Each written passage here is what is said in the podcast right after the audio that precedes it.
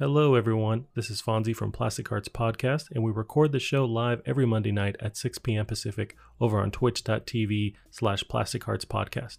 So if you, that's right you, want us to read your question or comment live and join the nonsense that is our show, please join us on the live stream, as well as email us directly at plastichpod@gmail.com. We would absolutely love if you left us a review on the podcast service of your choice, as well as the likes and subscribes on Twitter @PlasticArtPod and youtube.com/Plastic Arts Podcast.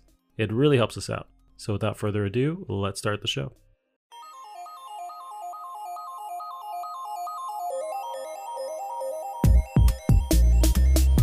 Welcome everyone to Plastic Arts Podcast, a show where we break down the video game news of the week. My name is Fonzie. I'm joined by my co-host, indie game dev extraordinaire, and secretly made a cake, Gavin Jones. Gavin, how are you? There's nothing secret about it. Well, it's not cake, right? Because you can't be made a cake and also be a snack at the same time. That's literally not the way it works. So, well, you're caked up in the back. That's what people don't know. That's really where the cake comes from. got the extra cheeks. Got them extra cheeks. Got two butt cracks. It's a weird situation. But you know, I'm not mad at it though. I try and wear it well. Mm-hmm. But pants in general, it's a weird thing. That's the real reason I can't wear. What is this face that you have for the thumbnail of that Devolver Digital? I just tried to jump into your channel, and you picked the worst fucking face.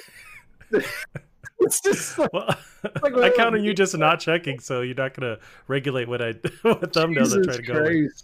That's like on the level of like when you post a picture of yourself, when your girlfriend posts a picture of yours, or like when Jesus.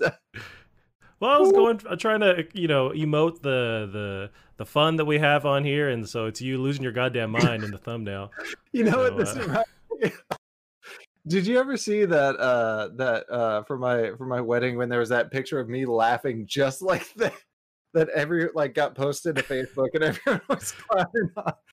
Oh god, it was like that, but like my neck fully extended forward. It looked even worse. Oh, anyway, how you doing? I'm living life, Gav. I'm doing well.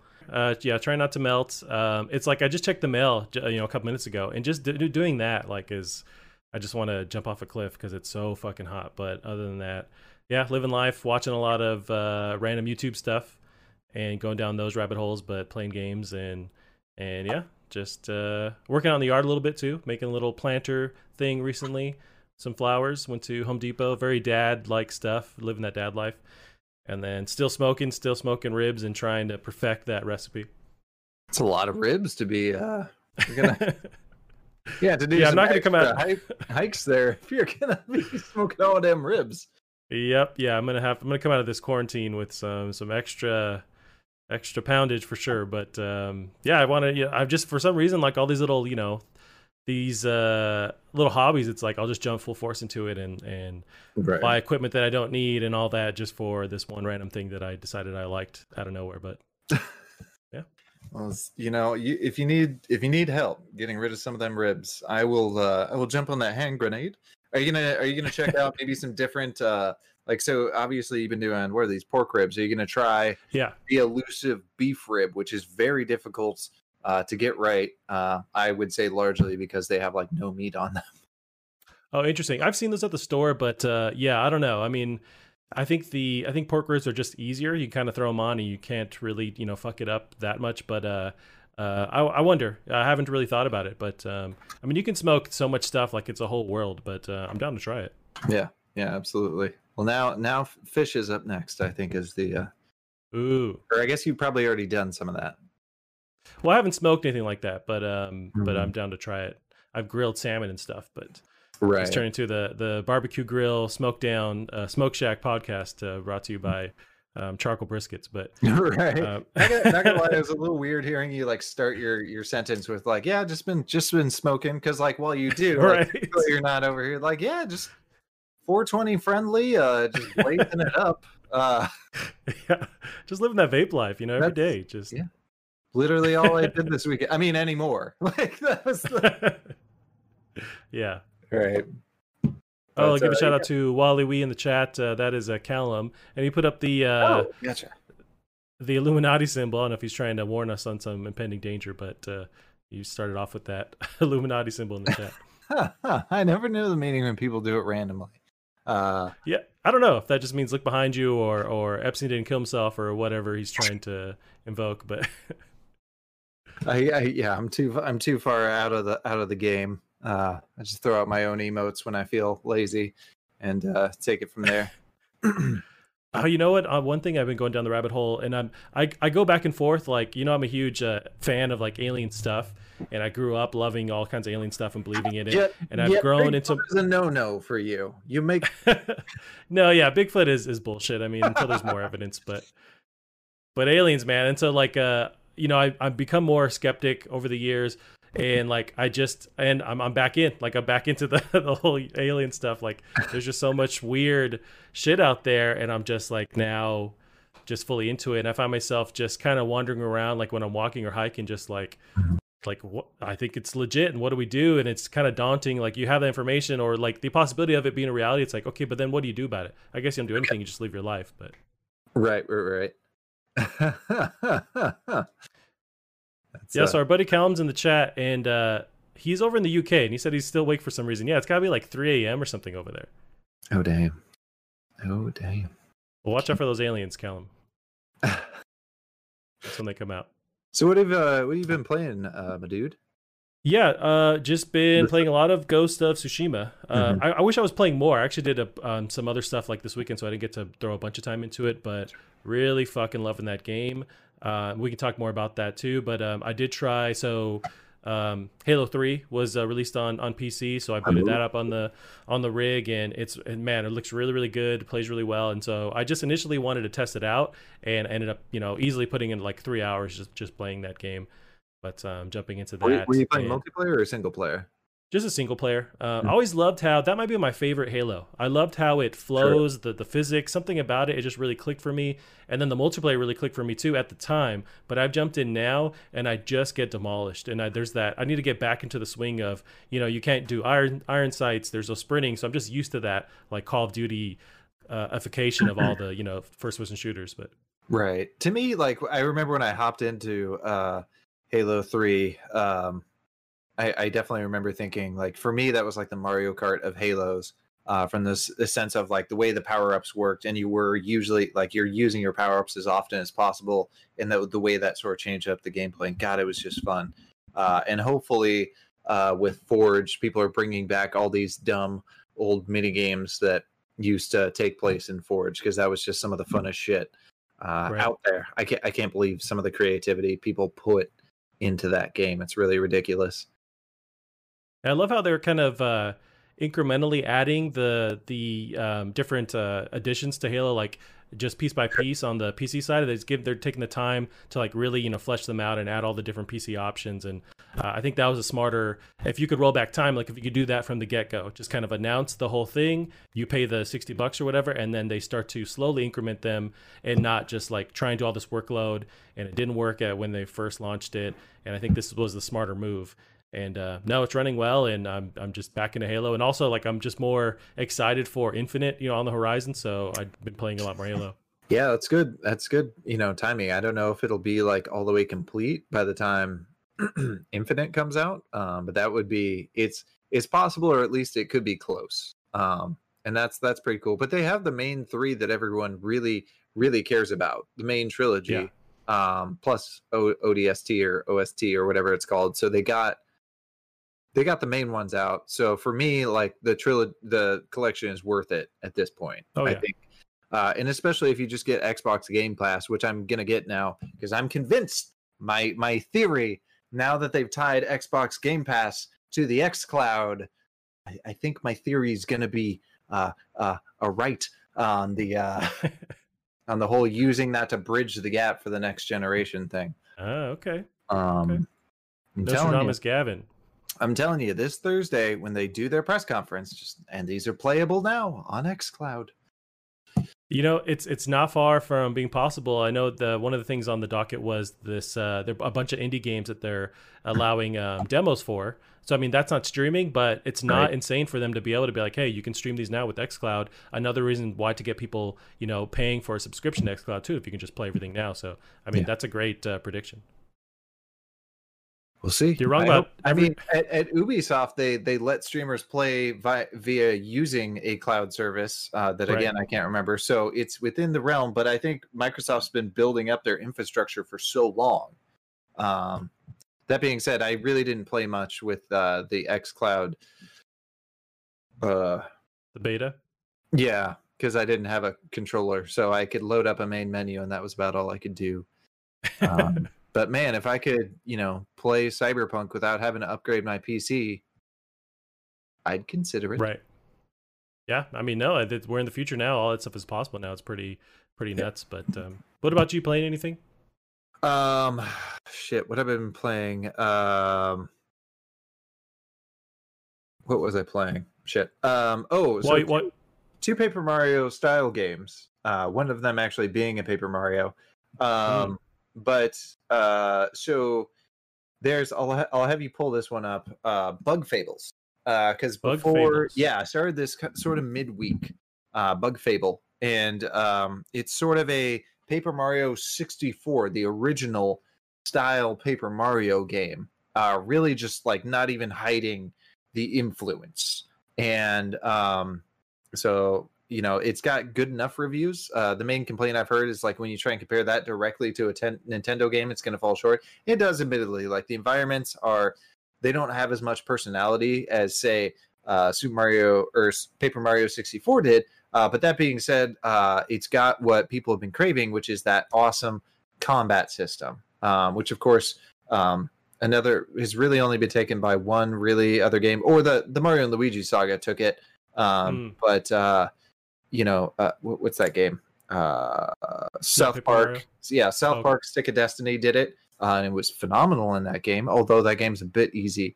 But yeah, so it was nice to kind of have that combat system back.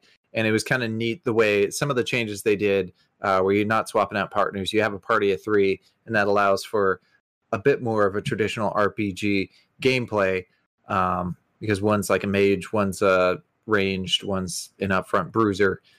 So it's pretty fun, as I bump the microphone. And then, yeah, immediately into Paper Mario: The Origami King, which I was worried into it. Were you able to finish Bug Fables, or you were that was an entry point? You tried that. How far did you get in that one? I'm not through the first chapter. Gotcha. And I think there are more. There's a decent amount of chapters in Paper Mario. I'm through the first chapter, so I'm kind of playing them both at the same time. Oh, okay. And kind of getting my fill both ways. And I think honestly, it works pretty well so far. Yeah. But we'll kind of see. But yeah, really liking Bug Fables. Really liking the Origami King. We'll get into that in a sec. It sounds like we're both playing the new big hot new games right now. So we'll certainly have to discuss those. As is, but yeah, really liking Bug Fables, honestly, and it's nice to have both.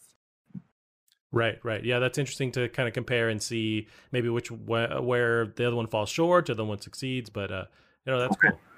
Let's talk about your time with Origami King. So that's the biggest one, and that was kind of I guess it was under the radar for me. I didn't realize that last week it opened up until you remind me that it released. But across the board, pretty good reviews. I guess we'll jump into the reviews and then get your take on what else, what your thoughts were on it rather. But Paper Mario, the Origami King. So the Metacritic overall is 81.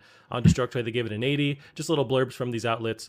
There's room in my heart for both styles of Paper Mario. The old games still exist, and this newer, sometimes thinner formula is fine too.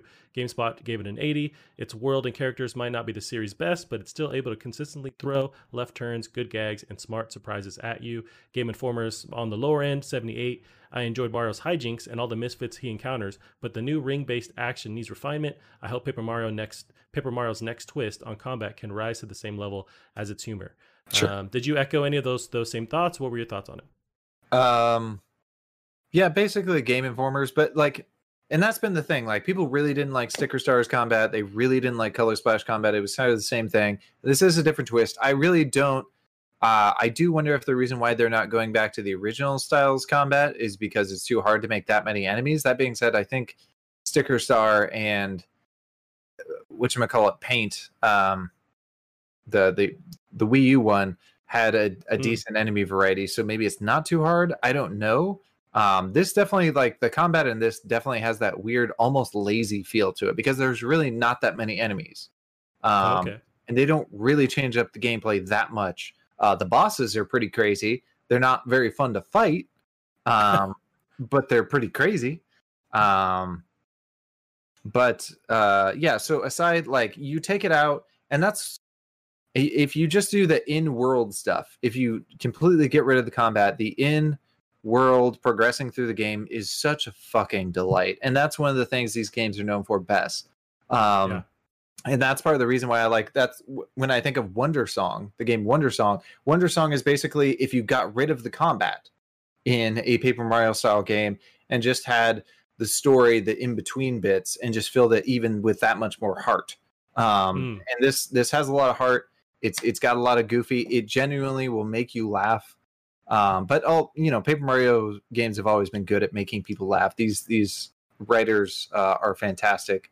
The story is really good. The graphics are absolutely fucking gorgeous. That being said, I played a little bit last night in handheld mode, and I can't tell you the difference between handheld mode and regular mode. I can tell this is, as far as all the games I played in both modes, this looks the best. Certainly with Astral Chain on the lowest end of that spectrum. Astral Chain looks like garbage in handheld. But this looks almost as good, but there's something slightly missing. But yeah, you forget this is running on a toaster. Looks that good. And just absolute hats off. I think the one thing I'll say about the combat is, while it's not great, it's over in about 30 seconds. And that, for me, when I look at the two South Park games, right? I love the first South Park game, and combat was over super quick. You go in, you do your moves, your levels matter, and it's over super quick. Whereas in South Park 2, I was like, fuck, another, can I just avoid this shit? Whereas this, the combat's not great, but it's over. It's over as soon as it starts, except for the boss battles. So do you think that's because the strength is really in the writing and the world building and not so much the combat? Is, what do you think that was, like, a conscious decision to kind of get you in and out of combat besides the boss battles? I don't even know. I really don't. But I am thankful that it's that quick. But yeah, the writing is hilarious. The collectathon is way more collecty. You're constantly you're trying to build up your audience of toads, and you're finding them, like, think like the what are those things you collect in Breath of the Wild? The little poopy seeds. A little, like, nuts or whatever? Yeah. The poopy seeds. So that, but, like, super dense. Like, all over. And this world is actually way bigger than you're used to seeing in a Paper Mario game. And these are just constantly everywhere. So that's sort of neat. And it is cool how I do think Breath of the Wild influenced the level design. You can see lots of stuff going on in the background. The levels are way more open. Which, I don't know, it flows better. So having this huge level, it's delightful. It is, gets a D for delightful. Where would you, so Wally Wee in the chat asks, can you follow foxes on Paper Mario? Well, I think he's referencing Ghost of Tsushima as I think about it. And so you're right. That's why Ghost is infinitely better, because there's foxes. And you get to pet them. Right. Yeah. You can't, nowadays you can't pass a game if you cannot pet the animal. So yeah, that's a standard now. Where would you compare this? 10 points off. Right. Where would you compare Origami King compared to the other Paper Mario entries? You haven't finished this one, sure, but, like, so far, how do you feel this ranks with the other ones?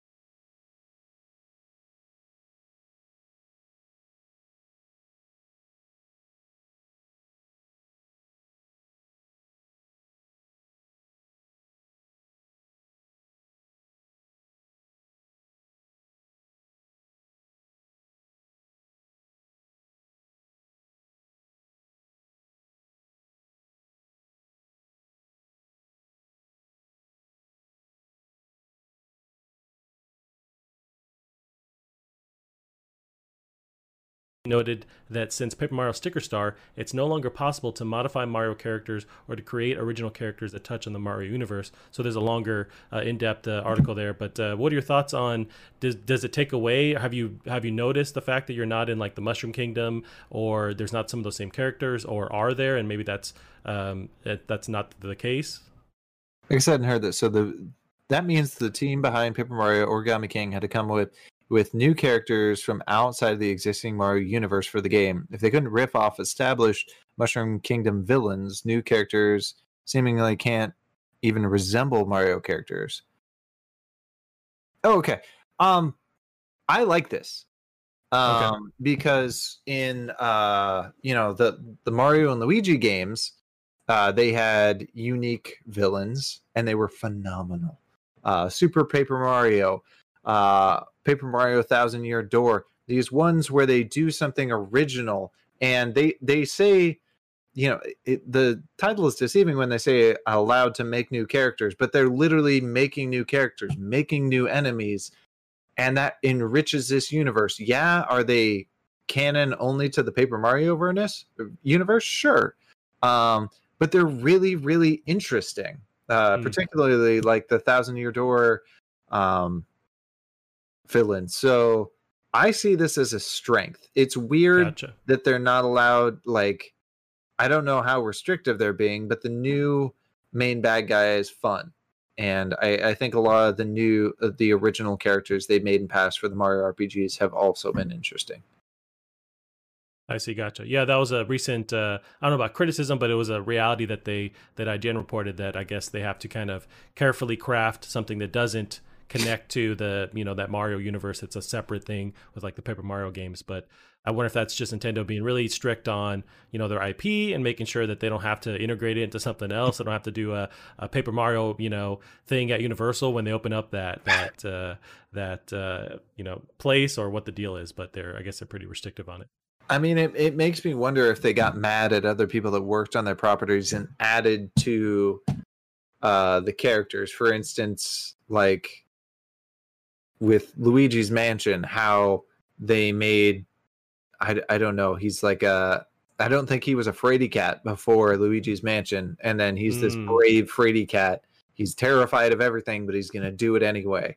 Or what's another franchise like I don't know if you want to count Wario when Wario first came out, because originally he was just a villain. Now he's this greedy, but you love him. Like, I don't know how to interpret this manipulation. I mean, that's true. All the other entries are where you find the character with these characters, really. Like, that's where they kind of build the somewhat storyline, and then they bring that back. So it's weird that they are more restrictive now. But and anytime they ventured outside of that Mario universe, that's where you get these kind of characteristics for, say, like Luigi, like Wario.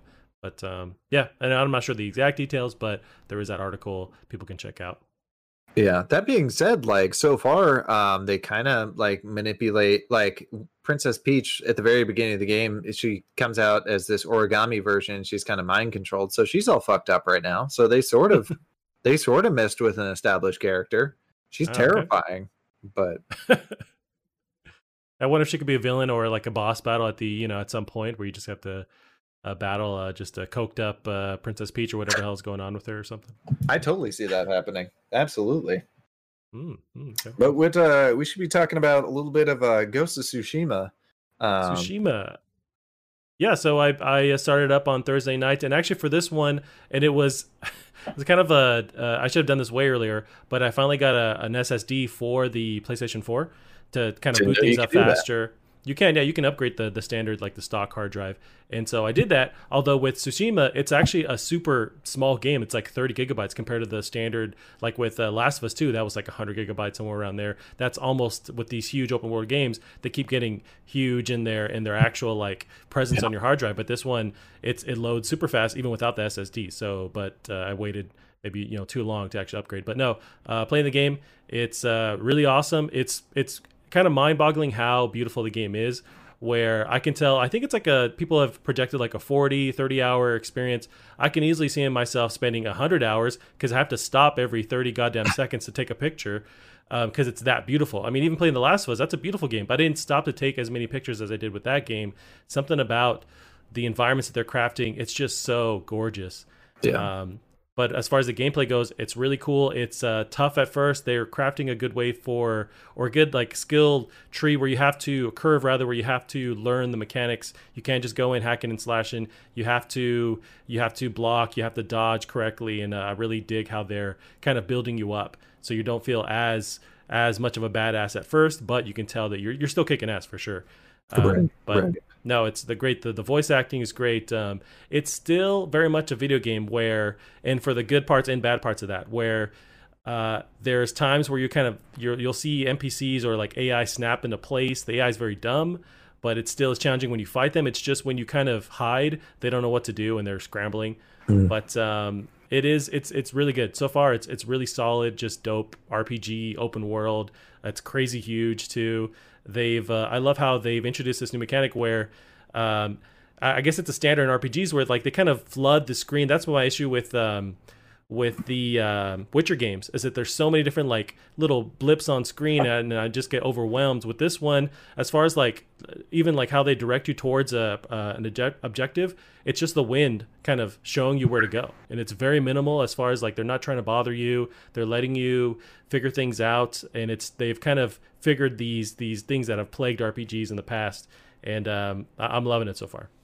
Yeah, that wind mechanic. I do wish there was a way. So sometimes with the wind, you'll see these massive like white streaks to like really visualize the wind. It's so clear what direction the wind is going. I wish they'd let you turn that off. I understand that. Yeah, for sure. It does kind of pull you out because it's very obvious. Like you can see the wind. It's like white paint wind flowing through. I really think the one thing I'll say, I've been watching a fair amount of streams of it. Which is great because I've been seeing very little story. I've just been seeing ass whoopings. You're to a certain degree, it seems like you're just running from village to village, whooping ass. I don't know if that's what it's like, but it's so pretty. It reminds me of like so many times throughout my life where I've been like out in nature, you know, looking at a sunset or something, where I'm just like, man, video games will never be able to capture this natural beauty of just the world. And like looking at this game, I'm like, well, they're getting fucking close. That's for damn sure. Just like hanging out in a field, watching stuff blow with the wind and the way the lighting hits. My coworker saying is like, I swear the further into this game I get, the more colorful this game gets. And it's so pretty. Like they can't even imagine putting it in black and white mode because you're pulling out that gorgeousness. Yeah, same here. I thought about switching over. I haven't tried that mode yet. Maybe that's like a Game Plus or like a second playthrough kind of thing. But you're right. I feel like it's its own kind of character, you know, to do that mode, that Kurosaka mode. But I love the color, and I feel like you do kind of remove some of that. I did try and do, when I first boot up the game, I tried to do the Japanese dialogue version of it. And it's there's issues where like the syncing of the mouth doesn't quite one for one go with it because it's like dubbed. Yeah. But my only really big hang up, first of all, was the fact that like the characters are giving you audio cues to do something, and I have to then read the text, and it kind of I'm looking up and down, and I want to just be able to hear what the command is and then play. So I switched back to the English mode. But you brought up like how you're moving from village to village kicking ass. You are doing that, and one thing I really dug was that you have these options. You'll see people like on the side of the road, they need help, the different side quests, and they do a good job of making sure the side quest you do decide to go on is still on your way to the main quest. So you don't have to venture off super far. They show you the person you're going to help is on your way to your destination anyway. So it's like you're not losing any traction. You can still get stuff done on your way over there, which I really dug. I'm not going completely in the other direction that I wanted to go to complete this mission. So Callum kind of brings up something, kicking ass and writing haikus. How do you feel about the haiku system? I haven't got there yet. I wish I was further along in the game. And that's because I would literally sit down and like for a good 5 minutes, 10 minutes to like move my camera around and take pictures. So I wish I was further in the game. I'm about gameplay wise, I'm about like 2-3 hours in. So I haven't got to that part yet. Gotcha. Yeah, you had a busy weekend, so that kind of Yeah, I wish I would have, carved out more time. I did experience there's like the one-on-one samurai showdowns, which are super dope. But there's these abilities you can gain, and they're the way they do them is that there's like a story that somebody has. You go and hear that story, and then it's a cutscene where it's these really cool like ink on paper, just like animated depictions of the story. Then you learn that epic move that people keep talking about. You learn it, so you have to go on a mission to do that. I've done that, and they're like mini boss battles. And then just kind of run around the map. One thing they did really well is that you'll play the game, and you're playing the game. It's going really cool. You're experiencing the story, and then I think it's a good like half hour into the game, maybe an hour almost. That's when the title credits show up, saying like Ghost of Tsushima or like Sucker Punch Presents, and it's like super far into the game. Yeah, and you forget that it's even that they even didn't see it, and the way they show you it, it's the first time you actually are free to venture out to the open world, and it's just fucking epic. And yeah, man, I'm loving it. Nice. I think something I was impressed too, the combat. You kill people very quick. It's not very many hits to enemies. Yeah, yes and no. I mean, they're really really good at dodging and blocking. So, but once you do kind of get your way through them, yeah, they do die very quick. I did like there's a feature where you'll kill people, but then as you walk around that same area, there's still guys kind of crawling around, and it's very much like 300. There's that one scene where they finish that battle, and they're just going around talking and just like executing people that are still alive, like on the ground. Yeah, and you do that. You walk around and like you have this battle, but there's still people that are kind of like crawling around, and you basically like put them out of their misery. That was a cool little aspect to it. But yeah, no, it's super dope, and it's kind of the last huge first party game for PlayStation 4. So it's a great way to end this whole generation. Yeah, no, I definitely want to play it, and it is striking how like constantly you're looking at it going, this is fucking gorgeous. This is fucking gorgeous.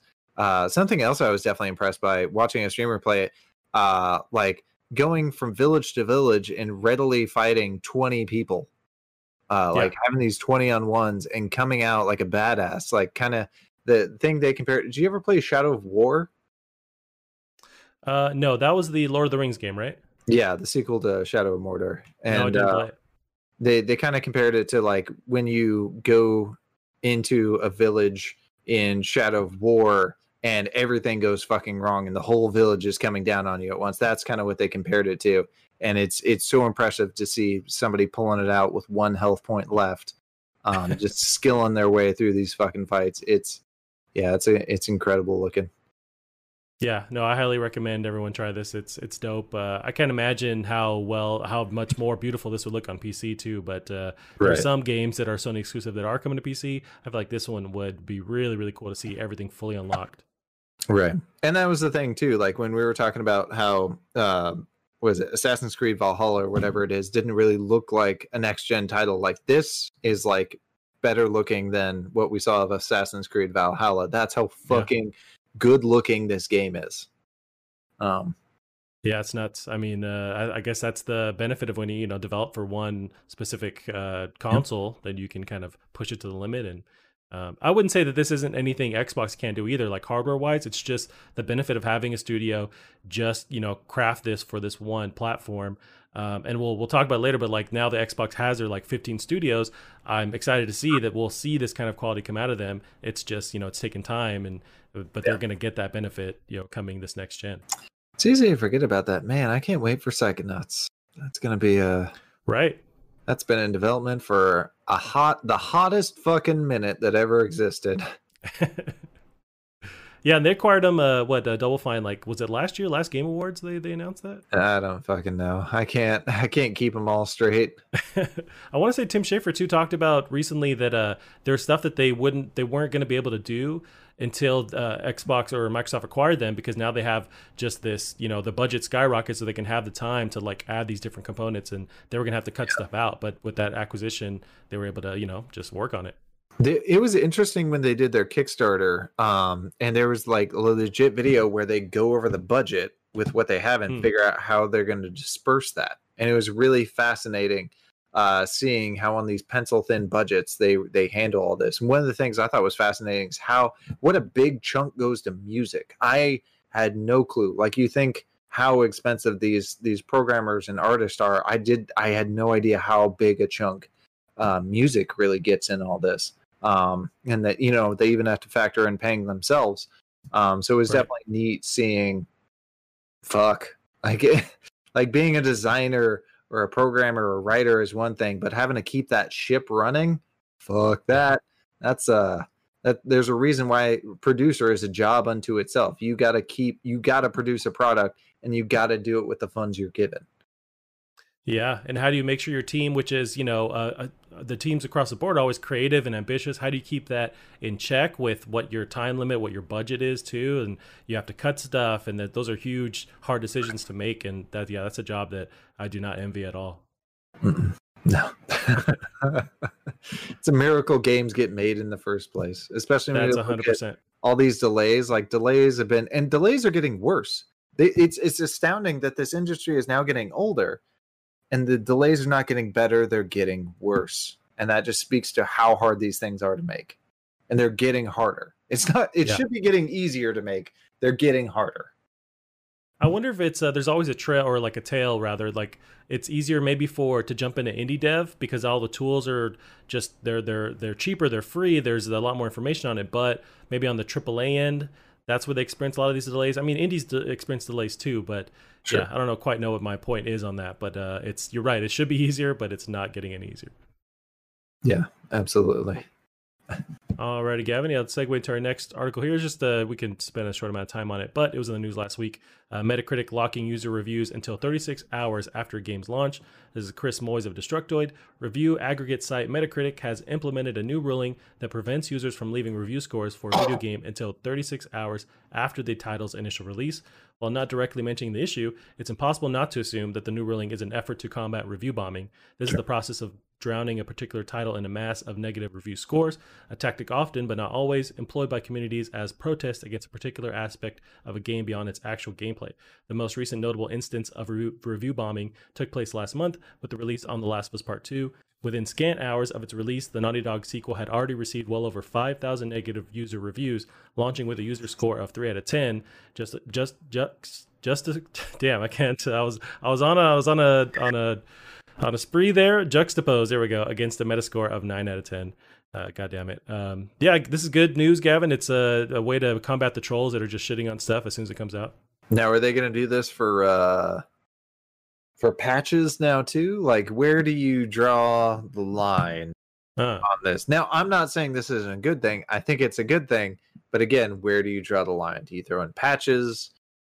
Should you not do that for? I mean, you probably should do it for patches, but how? Like, what's to stop the developer? Then you have to put a button for the developer to say, "Hey, we just released a new patch," and what's to stop them from hitting that button every fucking second of every fucking day? Because you don't want user reviews popping up.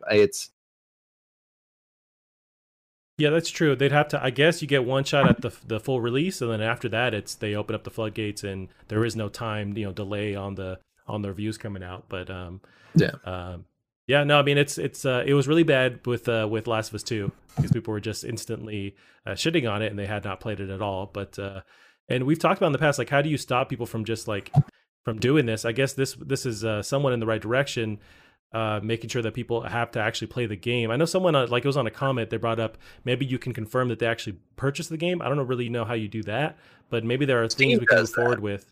So if you check Steam reviews, if you check Steam reviews, you get, after you played so many hours, I think, you get to play it. And I don't know if that amount of time is past the point where it's permanently yours and you can't get it refunded. I hope so. Gross. Do you have a booger on your shirt or something? I had a weird bug on my leg. Forgot. So I don't know if it's past that point. I think it is. I hope so. The other sort of thing that Steam does that's interesting is that if you are given a key for that game, you can leave a review, but it doesn't count towards its review score, which is sort of works, because the issue is, well, if I kickstart a game and then I get a key for it, then my review doesn't count. That's bullshit. But how do you treat that differently? How do you confirm that somebody was given a key through Kickstarter versus like we've got this group of bots we're going to give keys to, they can then leave positive reviews. Yep. It's tricky. But it's tricky. I mean, really the ideal situation is you trust people to just not be assholes, but we're in an age where you can't across the board let people control it, but yeah, they're just going to do this stuff. That being said, like you say, we're in an age. I don't think that age has been or ever will be. People talk about like outrage culture like it's a new fucking thing. It's not a new fucking thing. It's never been a thing. It's always been a fucking thing. It's maybe just easier to get those voices out, rather. Right. Just have more people outraged about the same thing instead of what a fucking Jerry making the goddamn fish in the goddamn microwave at work. To be fair, I still get pissed at my coworkers when they do that. Like, Jesus, dude. That's a no-no. Fucking not. That, yeah. But when it's like the CEO, what the fuck are you going to say? Yeah. I noticed that he made it in the downstairs microwave instead of the upstairs microwave where he works, so. Just take the microwave, plug it into his office, and just cook it right there and be like, what's wrong? We do it all the time. Yeah, we'll see. We may get a grill outside our work. We'll see if that works. Ooh, by nice. The way, something I forgot to totally mention because we were talking about gaming earlier and what we were playing. So this motherfucker. So I've been practicing, and I swear to God, I did it in 45 seconds. Ooh, your Rubik's Cube, nice. Yeah, 45 seconds? There was a lot of luck involved because that's the thing. When you're solving it, sometimes you skip a step, and I skipped two very important steps. Okay. So, but yeah, 45 seconds, and I'm getting under a minute more consistently. So that was the main game I was playing this weekend. Fucking Rubik's Cube, trying to light this thing on goddamn fire. Like, can you multitask and like do that while watching a show or something? You really have to like focus on the task. Like, can you kind of practice while you're doing something else? I can do that with the tactile Rubik's Cube, which has the bumps on it. Oh, right. Yeah. Which I'm getting better at. And I need to essentially, that's the thing I'm practicing there. And I've mentioned this before. There are certain steps where I'm trying to memorize to the point where I can do it without paying attention, because there are large chunks of steps where I can do it without paying attention, but there are more steps I need to be able to do without paying attention. That way gotcha. I can look at where it's going to be in a second and finish that part and start it and not have to pause at all. That's the goal. But, gotcha. So that was my whole brag for the... It's a good brag, Gavin. That's a lot of people are waiting to see what do you think you could shave this time to? Like, is 30 seconds insane? I think 30 seconds would be my minimum. That's like if you're gonna do speed cubing, 30 seconds is considered like okay. That's the starting point for trying to get lower. Gotcha. And I think for me that's a good high mark if I can get to 30. And I think if I can solve it without having to pause, I should be at 30 seconds. But after that, I don't really care. This is just for me. This is a dumb thing I'm doing because I want to do it. And that's my goal. Well, that's my whole life, just doing stuff for myself that no one gives a fuck about. So I don't know. I give a fuck about them ribs. Okay. That woodworking, I think there can be fun to be had there. But I'll get you sucked into my hobby of board gaming, and then we're going to take it from. We're going to see how we can go from there. Yeah, that's all. That's the last thing I need. Another hobby there. All right, Gavin. We'll segue into our next one. This is about Call of Duty. Some rumors, news on that. So we got the article here from Alex Averitt of Games Radar. Latest Call of Duty: Black Ops Cold War leak reveals campaign missions, Warzone changes, and more. A new leak of Call of Duty 2020 has potentially revealed the upcoming shooter's campaign mission list, multiplayer map playlist, and more, including details on how it might affect Call of Duty Warzone. The information derives from data mined code via COD Tracker, from Activision's recently discovered Microsoft Store listing for the Red Door, which many believe to be a secret alpha build for the next Call of Duty game, rumored to be titled Call of Duty Black Ops Cold War. The leak reveals the full list of missions for the game's campaign, with locations to be set in Russia, Germany, Vietnam, Nicaragua. Finally, the code mentions new zones for Infinity War's free-to-play battle royale spin-off Warzone, including Duga, Forest, Russia, and Ski Slopes. It's possible that these areas will be added to the game's Verdansk map as part of Call of Duty Warzone Season 5, and the marketing campaign for Call of Duty 2020 are rolled out for the launch of the game itself. Gavin, I guess this is really these are leaks. These are, you know, potential, you know, tidbits information, and it's really on the heels of we haven't had this thing announced yet, and it's kind of far, way far in the year compared to all the other Call of Duty announcements. They're always, you know, done before, at least at or before E3, and we still haven't had this confirm, you know, for the next Call of Duty game. I mean, here's the thing: leaks, like data mining, is a lot different than like a supposed leak. Data mining is usually true. Gotcha. So I'm gonna call this good. This is just good. Like, we knew about their battle royale mode before it was released because of this data mining. Now, right, these guys definitely need to get better at hiding this shit. It's just a fact. And which is tough. But yeah, I call this good as gold. This is going to happen. And it seems like they're going to follow the model of they do their single player thing, which is going to be this new Call of Duty game, but they're going to keep, and maybe there's like that traditional multiplayer wrapped up in it, but they're going to keep Warzone going and add content from that game to Warzone and expand Warzone that way. So it's, they want it, I imagine that's their cash cow right now. So keep people in Warzone just with the new themed content that's based on that, whatever, you know, full release of the next Call of Duty. Correct. And that was, yeah, I mean, I'm a, as well. Gotcha. I mean, I'm a fan, so, you know, I want to see what they do. I guess this is the first time I'm more interested in the multiplayer with the whole Warzone thing, but I'm usually more interested in the campaign of Call of Duty games, but I've just been wrapped up in Warzone. So, if they could expand the map, add more stuff to it. I don't know how they could keep adding more players to it. I know they experimented with the 200-player thing a while ago, but, more stuff, more the better. Yeah, absolutely. As long as they can just, you know, you can keep that Warzone installed, you can uninstall the current version of Call of Duty, install the new version, you can still access it from the map, which I think they'll do. They can't really keep like the main multiplayer from game to game, or maybe they can. That'd be kind of weird.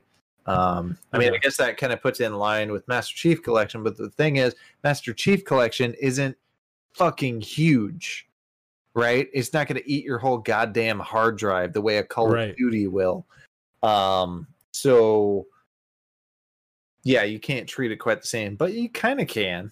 Again, people are going to have to dedicate a whole hard drive to Call of Duty at this point, and it sure it won't be solid state because you're going to eat the whole thing. But I think this is the move. This is what you do. I would call this a fact at this point, or at least what they're trying to achieve. And good. I don't know about the Cold War, though. Again, I thought that's what Black Ops was. Well, this one is the next entry. It's like titled to Black or tied to Black Ops, so maybe it's them going back to that. Too Furious. Yep. There you go. Name solved. That's awesome.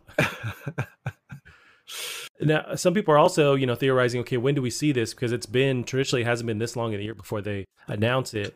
And so I guess we're wondering, the next big event is Xbox's first party reveal, which is this Thursday. That sounds good on paper, although they have, Activision has this deal with PlayStation where they kind of premiere their stuff with them first. At least this current gen, they've done that. It used to be 360 back in the day. Yeah. So it seems weird for them to do it with Xbox. They'd have to wait for PlayStation's next thing, but that might be next month. So that seems really far to announce the next COD, but maybe it doesn't matter because Warzone's going and that's so popular. They don't have to follow that old model of announcing it in the timeframe they used to. Right. I bet we get some of this news with Microsoft's update, but that being said, I would bet this is still at least a year off. That's the crazy thing. These Call of Duty games are getting prettier every fucking time, which means they're that much harder to make. I don't know how much they're outsourcing. Right, that's what makes it so From Software can keep pumping out these amazing games because they're just like, fuck it, we don't need to make this art. Well, like, here's the concept. Go, you do it. And we'll fix it and do the animation stuff. So we'll get something. Was it this Thursday for the Microsoft? Man, I was 100% positive it was today. I thought we were going to get Nintendo and... Are we covering Nintendo today, by the way? I feel like they didn't really announce a lot. There was that expansion to the Hyrule, Cadence of Hyrule, right? And some other kind of... nerdy fucking games, but no, I didn't see anything that was you know, of note, so I didn't cover it. But yeah, I mean, I understand that Shenmugami, I'm not sure I actually know how to pronounce it now. I'm blanking on the name that you're referencing to. Is it not Shigeru, right? Shenmue something Sensei is a big deal in the world. Gotcha. But there, particularly in Japan. I see. For me, I don't know. Shenmue Genye Tensei? I butchered it 6 ways to Sunday. Well, that's fine. That's what I usually do too. But Gavin, we were talking a little bit about Xbox. We can kind of segue. There's a good amount of Xbox news this week. So this one here is about Xbox One X being discontinued. So this is in the news last week here, so we can jump into that. Geared enough for the Xbox Series X, Microsoft has stopped making the Xbox One X. So Oliver Efron of CNN Business has the article. Microsoft is officially discontinuing the Xbox One X and Xbox One S All Digital Edition. As we ramp up into the future with Xbox Series X, we're taking the natural step of stopping production on Xbox One X and Xbox One S All Digital, a Microsoft spokesperson told CNN, adding that production on 2016's Xbox One S will continue. The Xbox One X, released in November 2017, was designed to run games at 4K resolution and was billed as a high-end version of 2013's Xbox One. Still, it could not turn Xbox sales around, and Microsoft's flagship product still falls behind Nintendo Switch and Sony's PlayStation 4. And, I butchered that last sentence. Xbox doesn't release the number of units sold per device. And now, as the new Xbox Series X approaches its holiday 2020 release, Microsoft is finally pulling the plug. With the new devices and services coming out, this seems more like an effort to reduce the number of consoles in the market and avoid consumer confusion. This is Joost van Druin, founder of video game investment firm New Brooklyn, told CNN. How do you feel about this? They're discontinuing the Xbox One X and the Series All Digital Series, the Xbox One S All Digital. Man, there's so many fucking Xboxes. This is really why that they should have, I guess, discontinued these. Can I right now not get a regular Xbox One? Well, if they're still in the wild, you can. I guess they're just stopping production on new ones of these. Gotcha. But I mean, the way they say they're stopping production on the Xbox One S and the One X, that makes me think like the One was replaced by the One S, which it may very well have been. It might have been, because I haven't seen new, boxes of those, but I can't imagine they still produce the old fat one.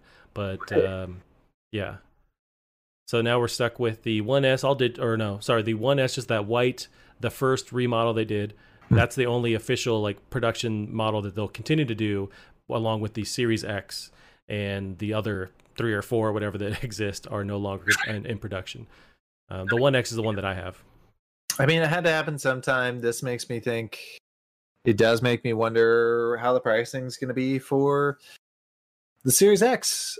This could mean good things. It could also mean that they've estimated the amount of people that are still going to buy this fucking thing with the time that's left, and they thought, I think we've got enough out there in the wild, we're good.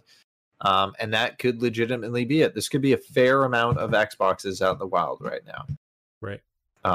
And I've certainly considered getting like this or like a PlayStation, more so a PlayStation, with the time we have left. So I can experience these exclusives, but of course Xbox doesn't have the exclusives, so why would I get this instead of a PlayStation? Yeah, I guess if you jump into the market, the Xbox ecosystem, you're knowing the fact that they're going to still honor a lot of these next-gen games are going to be playable on the current-gen Xbox hardware, so you have that going. There's the whole Game Pass, so if they can kind of build their marketing plan that way to show that why would you buy a current-gen Xbox, is because of that, because you're still getting Halo Infinite in a limited form. You're still getting Cyberpunk, so maybe that's what they end up doing. You mentioned now you're wondering what the price means for Series X. Do you think that it's now cheaper than you thought or more expensive than you thought with them discontinuing these current models? I bet it's probably cheaper. I'm still saying $600 minimum. But that being said, here's going to be my thing going into this generation. When they inevitably say xCloud, so you can play your next-gen games through xCloud rather than this thing, my plan almost at that point, my plan of attack is I don't want to be... I've been on so many ends of consoles and handhelds where I buy the first gen and then they come out with an HD, and it pisses me off every time because I don't want to sell my current gen and get the high def. I don't give that many fucks. Right. So if I can use the xCloud for a little bit until they come out with the HD, yeah, it'd be a decent plan. That's a great way to add some life to, if you are an early adopter and you're, yeah, because you do feel kind of burned when, what, 2 years later they have the new slimmed down or 4K, 8K version of it. It's like, if you can lean on Game Pass or xCloud to kind of extend it, that's great for consumers. Yeah. I'd be curious to see how long that goes. That being said, my internet's probably not that good. Well, I know with Stadia, I think you at least need like a 30 gig or a 20, or sorry, like a 30 megabyte or 20 megabyte connection. So I think they can deal with, you know, pretty much across the board connections. But if you're out in the boonies, then yeah, it's not going to work for you. Right, right. So, or have another person using the internet at all. Right. Or walk in front of your router at the same time and it totally just... Oh, yeah. Lord, forgive me if I want to do dishes, laundry. I think those are the big two. Somebody take a shower. Something about water is just like, no internet for you. Well, we know that it causes COVID, so I think we confirmed that no, 5G does. So I guess we can make sure that... 5G, gotcha. Yeah. It's been confirmed, so I think that's standard. But absolutely. Now, Gavin, we can segue into our next one. If you want to take this one, this is more your wheelhouse with the whole Twitch stuff. What do you think? What? Rapper Logic signed 7-figure contract deal days after retiring from music. I didn't realize he'd retired from music. Yeah, it was very recently in the news. Yeah, certainly too bad. That being said, here's going to be the thing. He's going to be crazy popular. Think about, like, obviously he's not as popular as Drake, but that being said, he's pretty fucking popular. And Drake is the reason Ninja is where he is today. Ninja rose from being like 2,000 viewers. Then Fortnite came out and he was really good. And he got super popular. Then he played with Drake. And that's when he went through the fucking roof. And he knows it. And he's fine with that.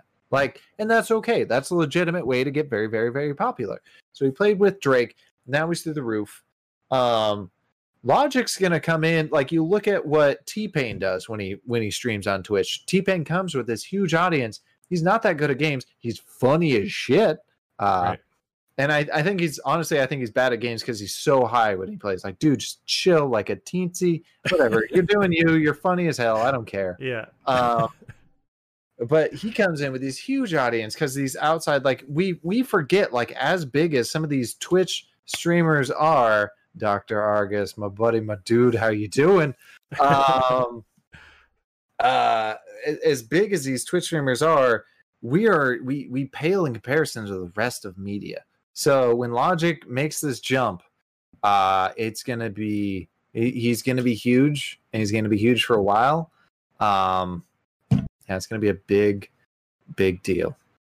Yeah, and I guess he's been streaming on Twitch for a while, like back to 2015, 2016. So I guess he's taking it, you know, full time now after releasing his last album. And his first big stream officially is this Tuesday.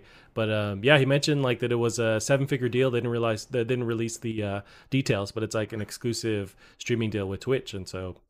That's awesome for him, and I know he one of the quotes he did an interview with The Verge actually, and that this article kind of references it. But he mentions how he's I'm not this rapper guy. He told TheVerge.com, I'm just a nerd. I love video games. I'm blessed enough to have millions of fans and followers. So it is a great partnership. So yeah, it just seems like he's leaning on you know the video game aspect of it. I think there's still music involved. So whether he can like. You know, integrate his rapping and like doing like freestyle stuff and maybe just rap on stream, but also play games. Like that seems like a really cool thing to watch. I mean, it could be. I mean, I'd be curious to see if that's what he wants to do with it for sure. Yeah. And we don't really know if that's his plan. But yeah, especially when he's saying I'm not that rapper guy, man. He may just want to focus on being an entertainer. Being a game streamer. I mean, he is a nerd, so we can come out and he can let his nerd flag fly. And certainly I think that's what he's going to do.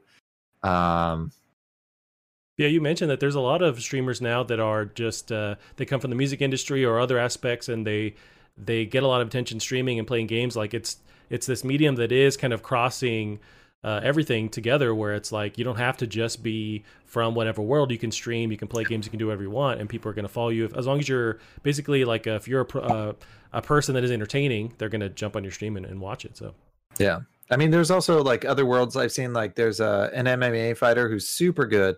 There's a couple, that stream. Mighty Mouse, I know, is a big one. Yeah, they're pretty funny. One of the ones that struck me was Freddie Prinze Jr., who was a total bro.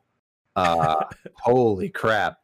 Is he lifting weights in the background too, and then taking breaks to jump on Twitch, or was he? No, he just talks like a bro. But but he was good at the game. I think he was playing like whatever battle royale was popular at the time.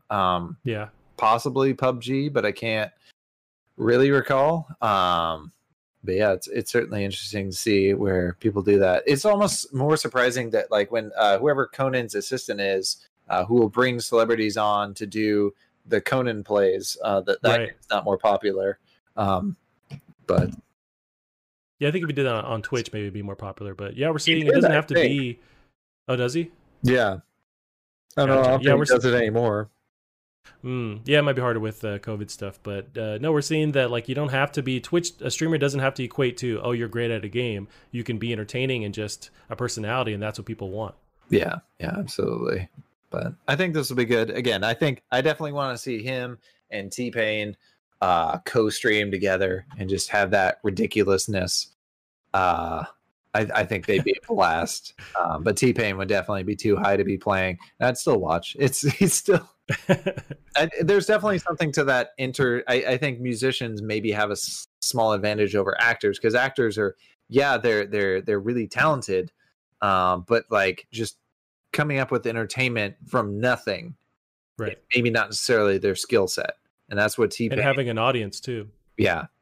So I hope we'll get a bit of that. I'd still love to see some Snoop Dogg play. I don't know if you ever watched that clip from Battlefield where Snoop Dogg is just running at a wall trying to figure out for Battlefield 1, and he's just in a foxhole, just running into a wall. Also too high, I imagine. He's got to take it easy a little bit. Yeah. Or certainly if we ever get whoever that one celebrity is who's big into D&D, if we ever get him to broadcast one of his D&D sessions. That being said, I don't think he does it because I'm sure he wants everyone to feel comfortable really letting themselves go and role-playing properly. Gotcha. Well, Gavin, we'll segue into our next one here. This is PS5's DualSense controller, first side-by-side with the PS4 DualShock. So this is on IGN. Joe Scrubbles has the article. We've gotten a first real look at the PS4 and PS5 controller side by side, revealed after Jeff Keighley's live stream about the new DualSense controller. That was last week. The presenter posted a side by side comparison of the two. As expected, the PS5 controller does look a tad heftier than the DualShock, but not hugely so. Keighley mentioned during the stream that the controller felt slightly heavier, but only slightly. So yeah, I don't know if you watched some of his reel. He was very much hyping it up on YouTube. He showed his thoughts on the DualSense. He played a little bit of the Playroom, which is like the baked-in game that comes with the PS5, showing off the like haptic feedback and stuff. But how do you feel about seeing more of this controller? You feel better about it? Worse? I really want to just get it in my hands. The fact that it's bigger could be an advantage. I thought the size of the PS4 controller was fine, but again, it seems like everyone's kind of going closer to that weird sort of fatter look of like a like the Switch Pro controller. And I don't mind it. Again, that's like one of the most comfortable controllers ever in my hand, aside from like my Xbox controllers here. But I would still say the Switch controller is more comfortable. So if everyone's going towards this little bit bigger controller design, I'm down. I do worry a bit about how far apart the right face buttons are, but it could just be because I'm literally not holding it in my hand. Gotcha. Probably feels fine. What are your kind of thoughts on that? I like it more and more. I mean, it does feel more like like the equivalent of a Switch Pro controller, just a bit beefier. I didn't mind the DualShock 4, but this seems more of like a Xbox kind of style. I wonder if, as we're getting more and more to the thick side of these controllers, if we swing back around to like the Xbox Duke, like we end up going full circle to that huge, almost like spherical controller that the original Xbox launched with, how it was huge and everyone was very turned away from it, but now we're getting bulkier and bulkier with these controllers. I to be fair, I don't think it's going to get much bulkier than this. But especially these things are packed with all sorts of crazy motors, the way that they're modifying the trigger pulls on this one. I think this is going to be the ideal heft of a controller, the ideal body type of a controller, if you will.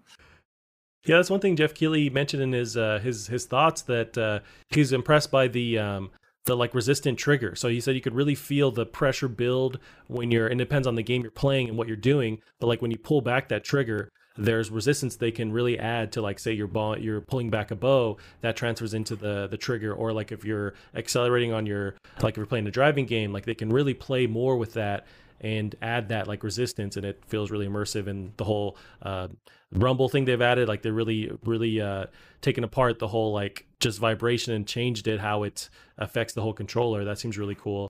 I'm on board. I did look kind of weird and just drastic of a change at first, but I mean, maybe because it's you're missing those classic or iconic colors too on the sacred symbols. That was weird to me, but I've come around to this design more and more. Yeah, no, it looks nice. I want it in black. That's my only thing. PlayStation needs to be black. Xbox needs to be black. I don't give a fuck what Nintendo is, but those two systems, put them in black. That's what I want. Yeah, I have to imagine in the future we'll get some cool color schemes in, and yeah, overall I'm still pretty positive. But yeah, oh, looks good. Cool. So this next one, we can just touch lightly on it, but it was just in the news. This is on Destructoid. There are some great indies in the Xbox Summer Game Fest demos. So Brett Macadonsky of Destructoid has an article. PC has already had its day in the sun. It's time for Xbox to lounge and chillax to the max. The vacation has started a day early. Earlier this month, we reported that Xbox is getting its own Summer Game Fest demo showcase set to begin on July 21st.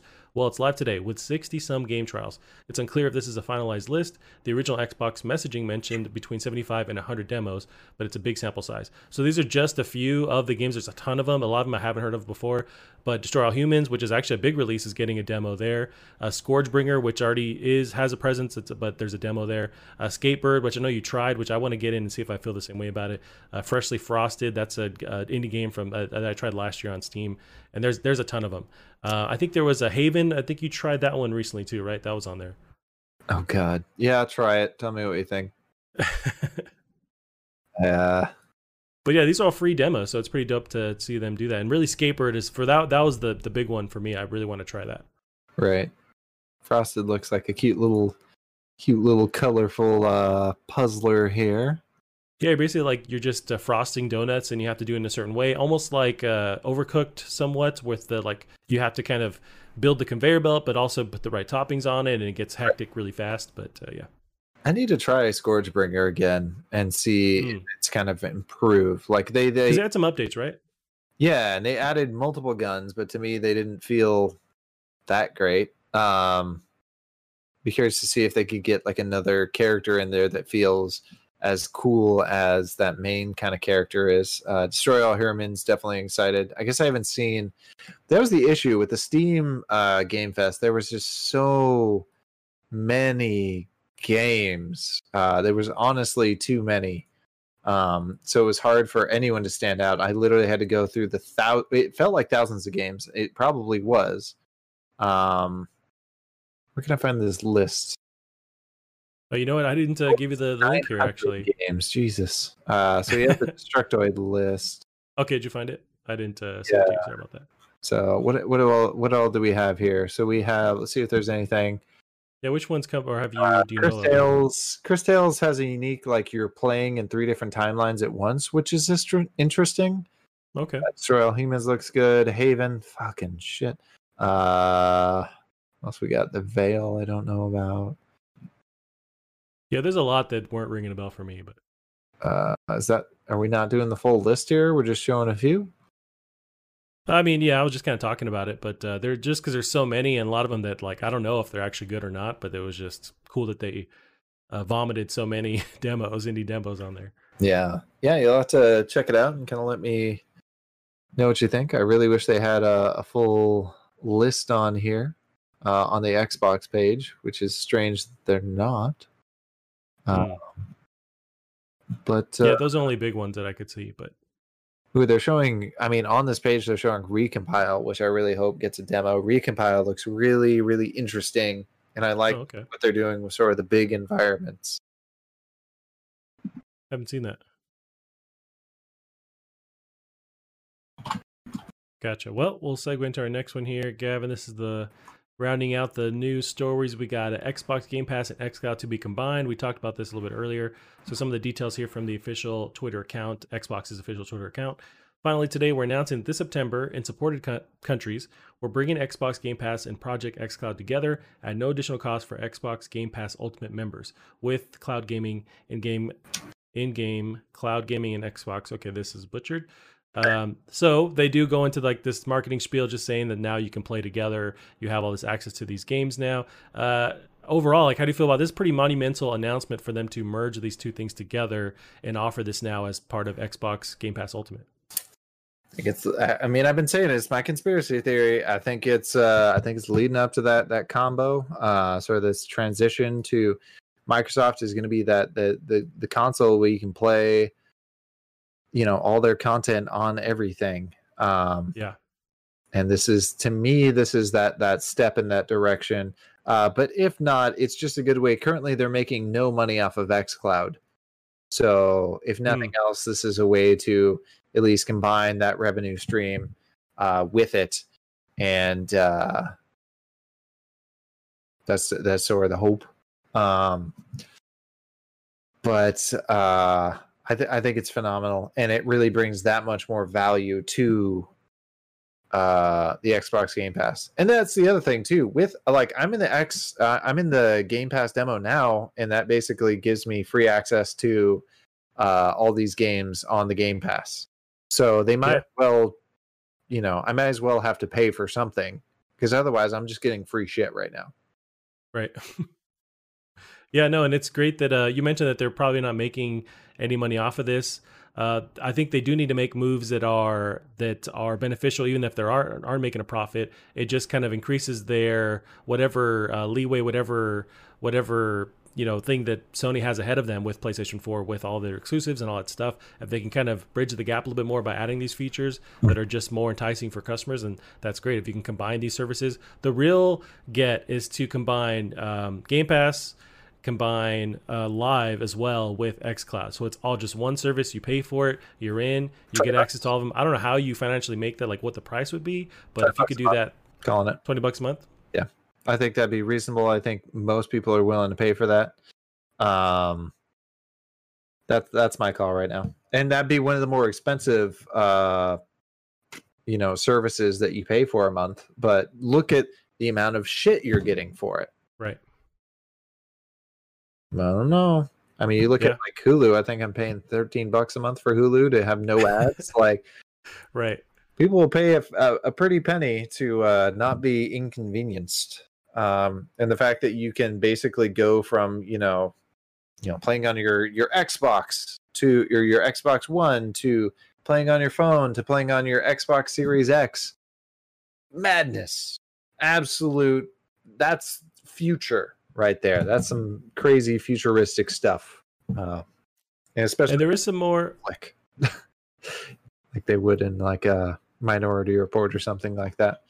Oh god, there is some more like slight evidence of them kind of changing the pricing scheme further too. With the Destructoid, they had this little blurb here. Microsoft has removed the option to purchase a 12-month subscription to its Xbox Live Gold service. This was late last week. While both 1-month and 3-month subscriptions remain purchasable, the full year sub has been scrubbed from the Xbox stores across all territories. So they are getting ready to change something if you can't buy the Xbox Live yearly pass. So whether they're increasing the price or dropping it or including everything together, or this is just because xCloud is now in the mix, they're going to get ready to do something. And that's really hot off the heels of this Thursday event, I imagine. Yeah. Yeah. Yeah, and that event is this, it's July 23rd, Thursday, 9 a.m. I'm excited. I think this is going to be one of the announcements, whatever they decide to change with not xCloud, but with Xbox Live Gold. Some people are bringing that up too. Is that maybe more of a relic now with everything being free to play and all that? Do you think these companies still try and charge you per month just for the online service, or they have to wrap more things in there? I don't know the reason why they've been charging for services this whole time, but I promise you they wouldn't be doing it for no reason. The fact that Nintendo finally broke down and did it, like, I don't know why Steam can get away with doing it for free and all these other services can get away from doing it for free. Epic Launcher, you know, Steam, Uplay, whatever the fuck that EA has, right? It's free to have that service and to play online, but these consoles aren't. I don't understand why that is, but there has to be a reason. Otherwise, everyone wouldn't be doing it. So it's going to be there. It's going to stay. If anything, the prices may go up. But yeah, this is that merger.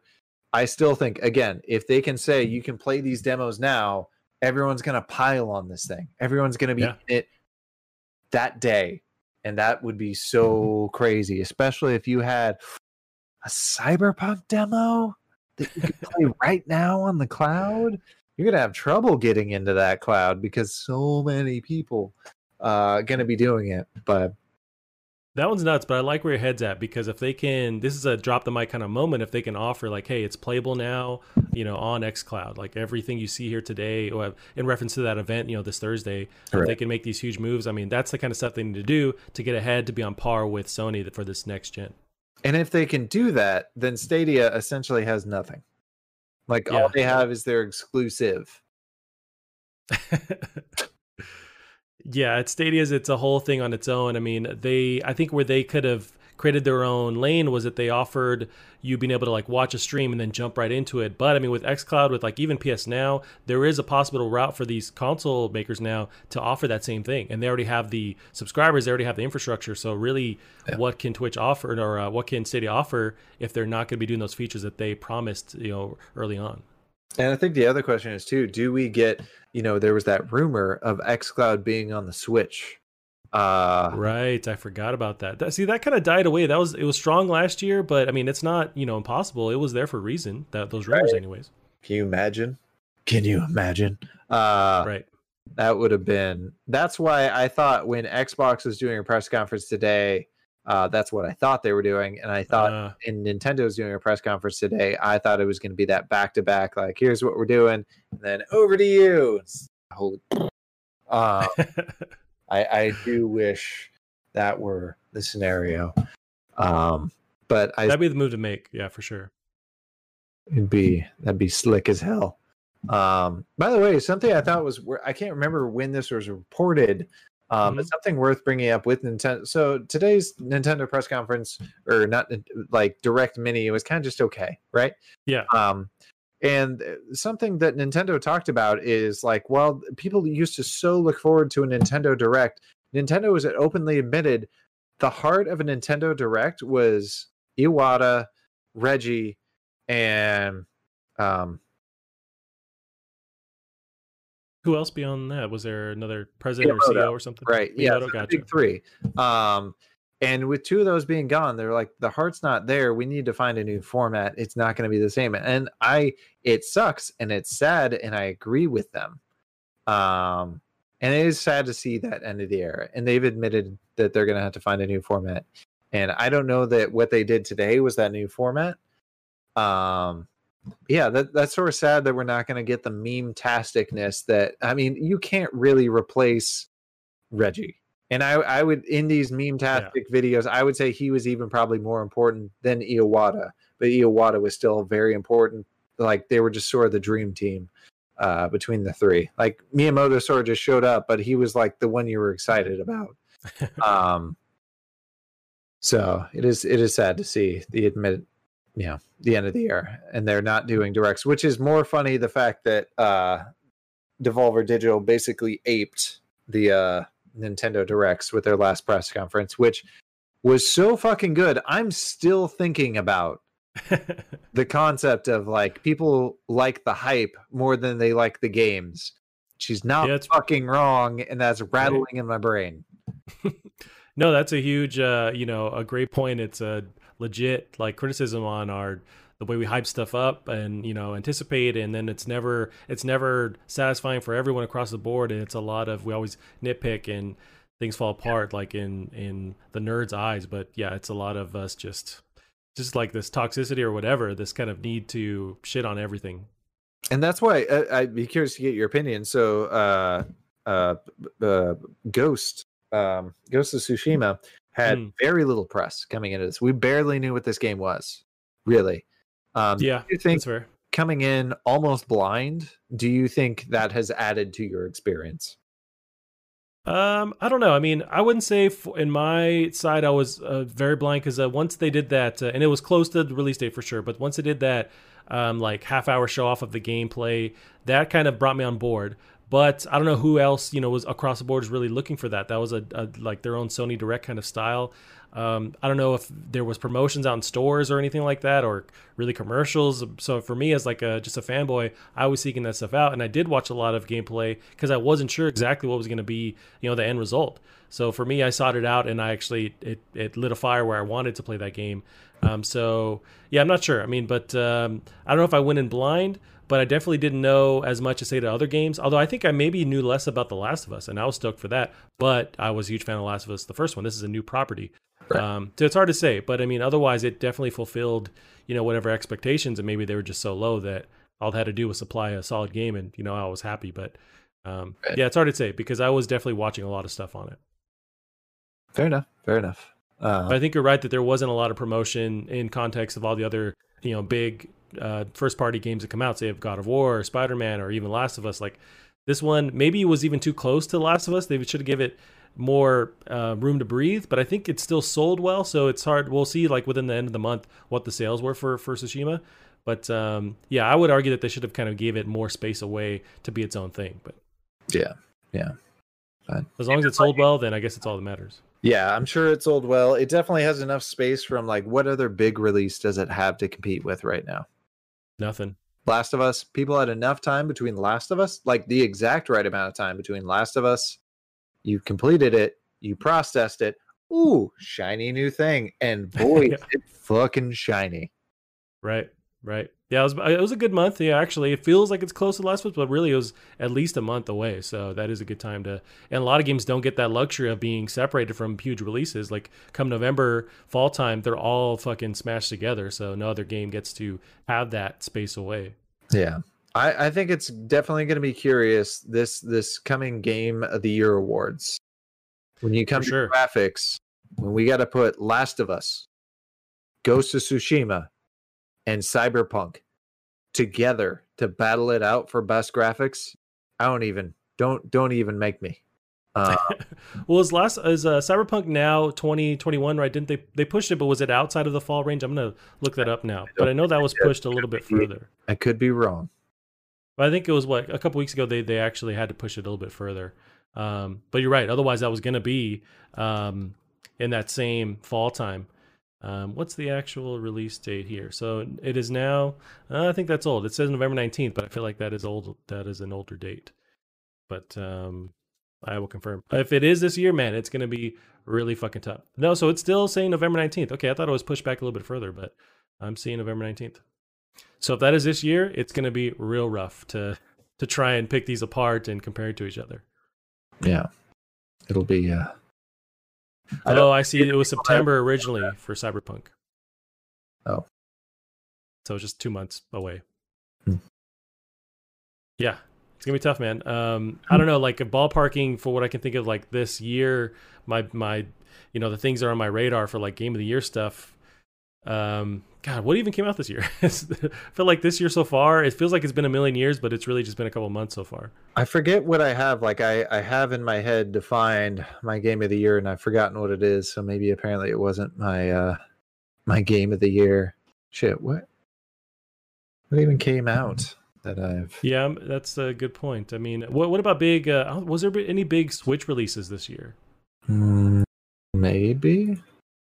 I think even Luigi was like that was 2019, end of 2019. I think so. I mean, I wouldn't give that an award. That being said, I never played it.